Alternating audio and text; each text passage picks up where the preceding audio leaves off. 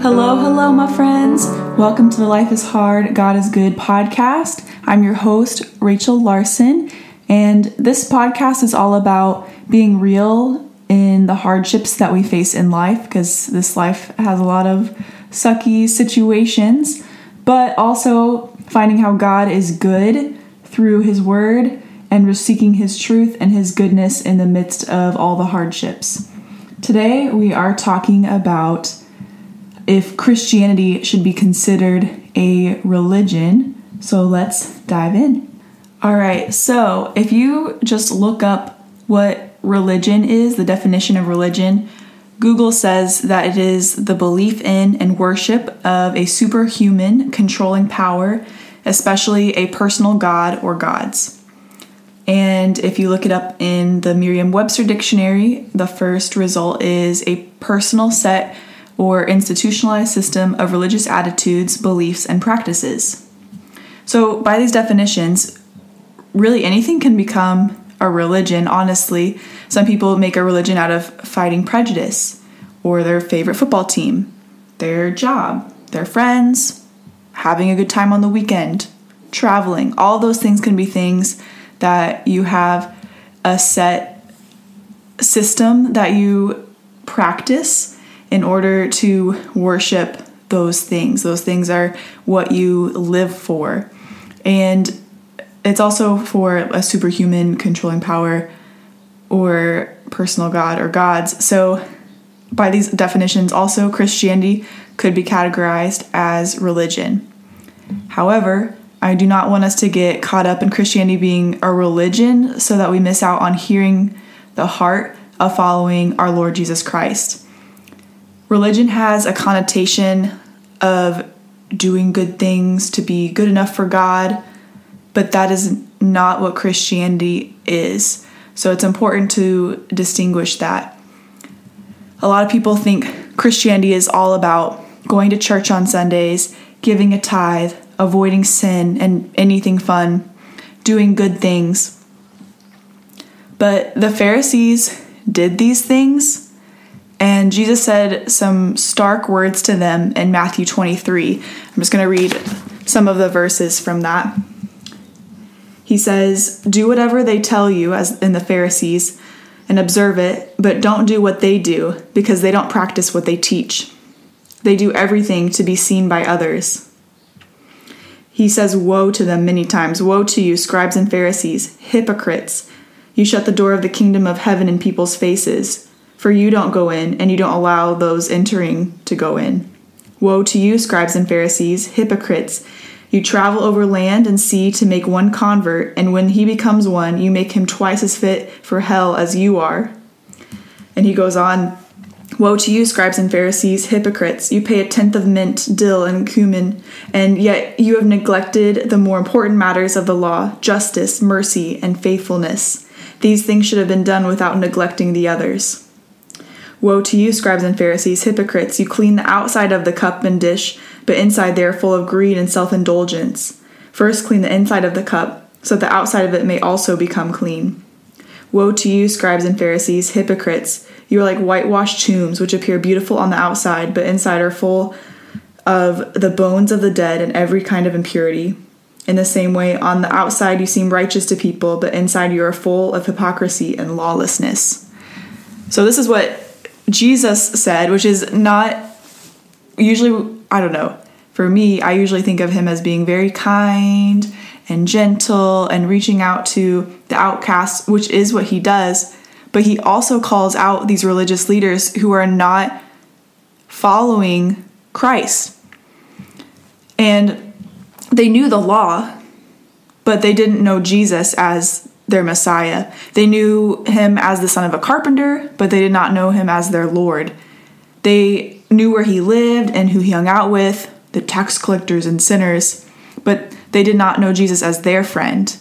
They invited him only to question him and try to catch him in his own words. They didn't invite him over for dinner to open their arms and their hearts and to hear Jesus' heart in return. They knew of his existence, they attended synagogue, they prayed, they tithed, they obeyed the law, but something was missing. They did not know Jesus as their Lord. They did not put their trust in him. They did not believe Jesus loved them, and they did not love him in return. They were the ones who ended up accusing him and turning him over to the governing officials to be crucified. So they might have been religious and practicing all of that, but they were hypocrites. They just did it to look good on the outside. You can do religious things and not be a Christian. Christianity is following Christ.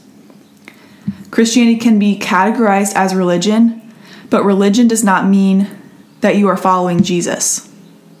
That's an important distinction. Christianity can be categorized as religion, but practicing religion does not mean that you are following and loving and trusting in Jesus. So let's look at how Jesus defines Christianity differently than most Christians. Let's hear what he says. By this, everyone will know that you are my disciples if you love one another. That's John 13 35. If you love me, keep my commands. From John 14 15. And what does he command? The two main commandments are to love God with all that's been given to you and to love your neighbor as yourself. In Matthew 22 37 through 40, he says, Love the Lord your God with all your heart, and with all your soul, and with all your mind. This is the first and greatest commandment. And the second is like it love your neighbor as yourself. All the law and prophets hang on these two commandments. And he also says that it is not the healthy who need a doctor, but the sick. Go and learn what this means. I desire mercy, not sacrifice. For I have not come to call the righteous, but sinners. And that's from Matthew 9 12 through 13. So, not desiring us to bring burnt sacrifices, but for us to accept the mercy that He offers us freely. He says, to go and learn what this means. I desire mercy, not sacrifice. It's not the healthy who need a doctor, but the sick. He hasn't come to call the righteous, but sinners. He wants to build a relationship with us based on His mercy rather than us offer our puny offerings and try to reconcile based on our own religiosity.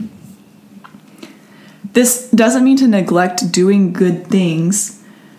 Religious practices often have to do with good acts and good works. But the difference is that we're not doing good acts and good things in order to try to earn our way to heaven or to try to to be good enough for God. Instead, our good works come from the love that we have for God. Because we love God, we love our neighbors because we know that people are made in the image of God. And it makes it so that we just automatically love them.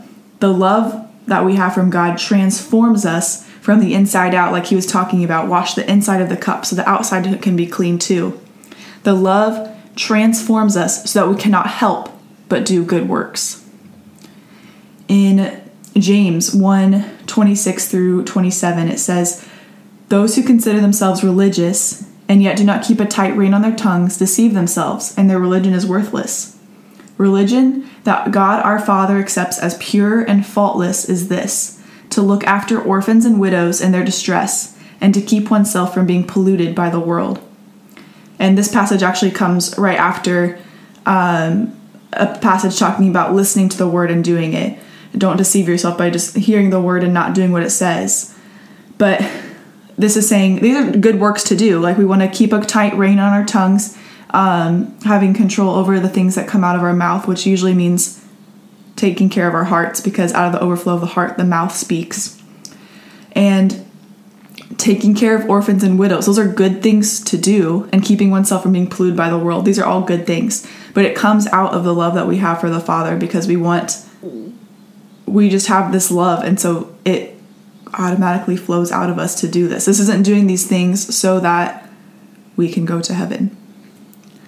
And in the same way, Jesus talks about um, and this was actually the Matthew 23 passage to the to the Pharisees that we should do the first without neglecting the second. Woe to you, teachers of the law and Pharisees, you hypocrites! You give a tenth of your spices, the mint, the dill, and the cumin, but you have neglected the more important matters of the law justice, mercy, and faithfulness. You should have practiced the latter without neglecting the former. And that's kind of going back to what he was saying about that he desires mercy not sacrifice. Because they were sacrificing in this way, they were giving a tenth of their spices. That was like a sacrifice, basically, or an offering that they were giving. But they weren't dealing with the justice, mercy, and faithfulness. He wants that more than he wants sacrifice. And back in the Old Testament, God says in Micah 6 8, He has shown you, or he, whoa, He has shown you, O mortal, what is good. And what does the Lord require of you? To act justly and to love mercy and to walk humbly with your God. He loves justice, so He wants us to act justly. He offers us his mercy, so we should we should love the mercy that he offers us. And he desires to walk with us. So let's walk humbly with our God, knowing that he is holy and he is God and we are not. So, going to church, tithing, resisting sin, and doing good things are great and biblical things. But if done without love, then is it really Christianity? This is a very famous passage from 1 Corinthians 13, but I think it's important for us to remember and be reminded. If I speak in the tongues of men or angels, but do not have love, I am only a resounding gong or a clanging cymbal. If I have the gift of prophecy and can fathom all mysteries and all knowledge, and if I have faith that can move mountains, but do not have love, I am nothing. If I give all I possess to the poor and give over my body to hardship that I may boast, but do not have love, I gain nothing. So we can do all of these things, but it's just empty acts if we don't have love. Love is patient, love is kind. It does not envy, it does not boast, it is not proud. It does not dishonor others, it is not self seeking, it is not easily angered. It keeps no record of wrongs. Love does not delight in evil, but rejoices with the truth. It always protects, always trusts, always hopes, always perseveres. Love never fails. But where there are prophecies, they will cease. Where there are tongues, they will be stilled. Where there is knowledge, it will pass away. So these other things will pass away, but love endures, it never fails, it always perseveres. So if you're just doing good things to try to earn your way to heaven, that is not Christianity at all. You cannot earn your way to heaven. No matter how many bad things you avoid, no matter how many times you've said no to an appealing offer, no matter how much money you give, no matter how many Sundays you sat in a pew, no matter how many people you told about Jesus, it's all nothing without him. Romans 3:23 says, "For all have sinned and fall short of the glory of God." So we know that none of us measure up. And the wages of sin is death. And when we try to do good things on our own or to make up for that, it does not balance the scales. Isaiah 64 6 says, All of us have become like one who is unclean, and all our righteous acts are like filthy rags. We all shrivel up, shrivel up, we all shrivel up like a leaf, and like the wind, our sins sweep us away. And the religious leaders of the time when Jesus was walking the earth, they were opposed to Jesus, actually. Uh, they were focused on money, they were hypocrites, they had knowledge of the law, but did not know Jesus, the Son, and recognize him as Messiah. And unfortunately, there are many people who follow in their footsteps today. They care more about how much money people are giving to the church than opening their eyes to the homeless in their community. They care more about how people perceive them as good Christians than actually allowing God's love to penetrate and transform their hearts. They know the Bible inside and out, but have not talked with Jesus, their Lord and Savior. What we need to know is that what sets Christians apart from the rest of the world is love.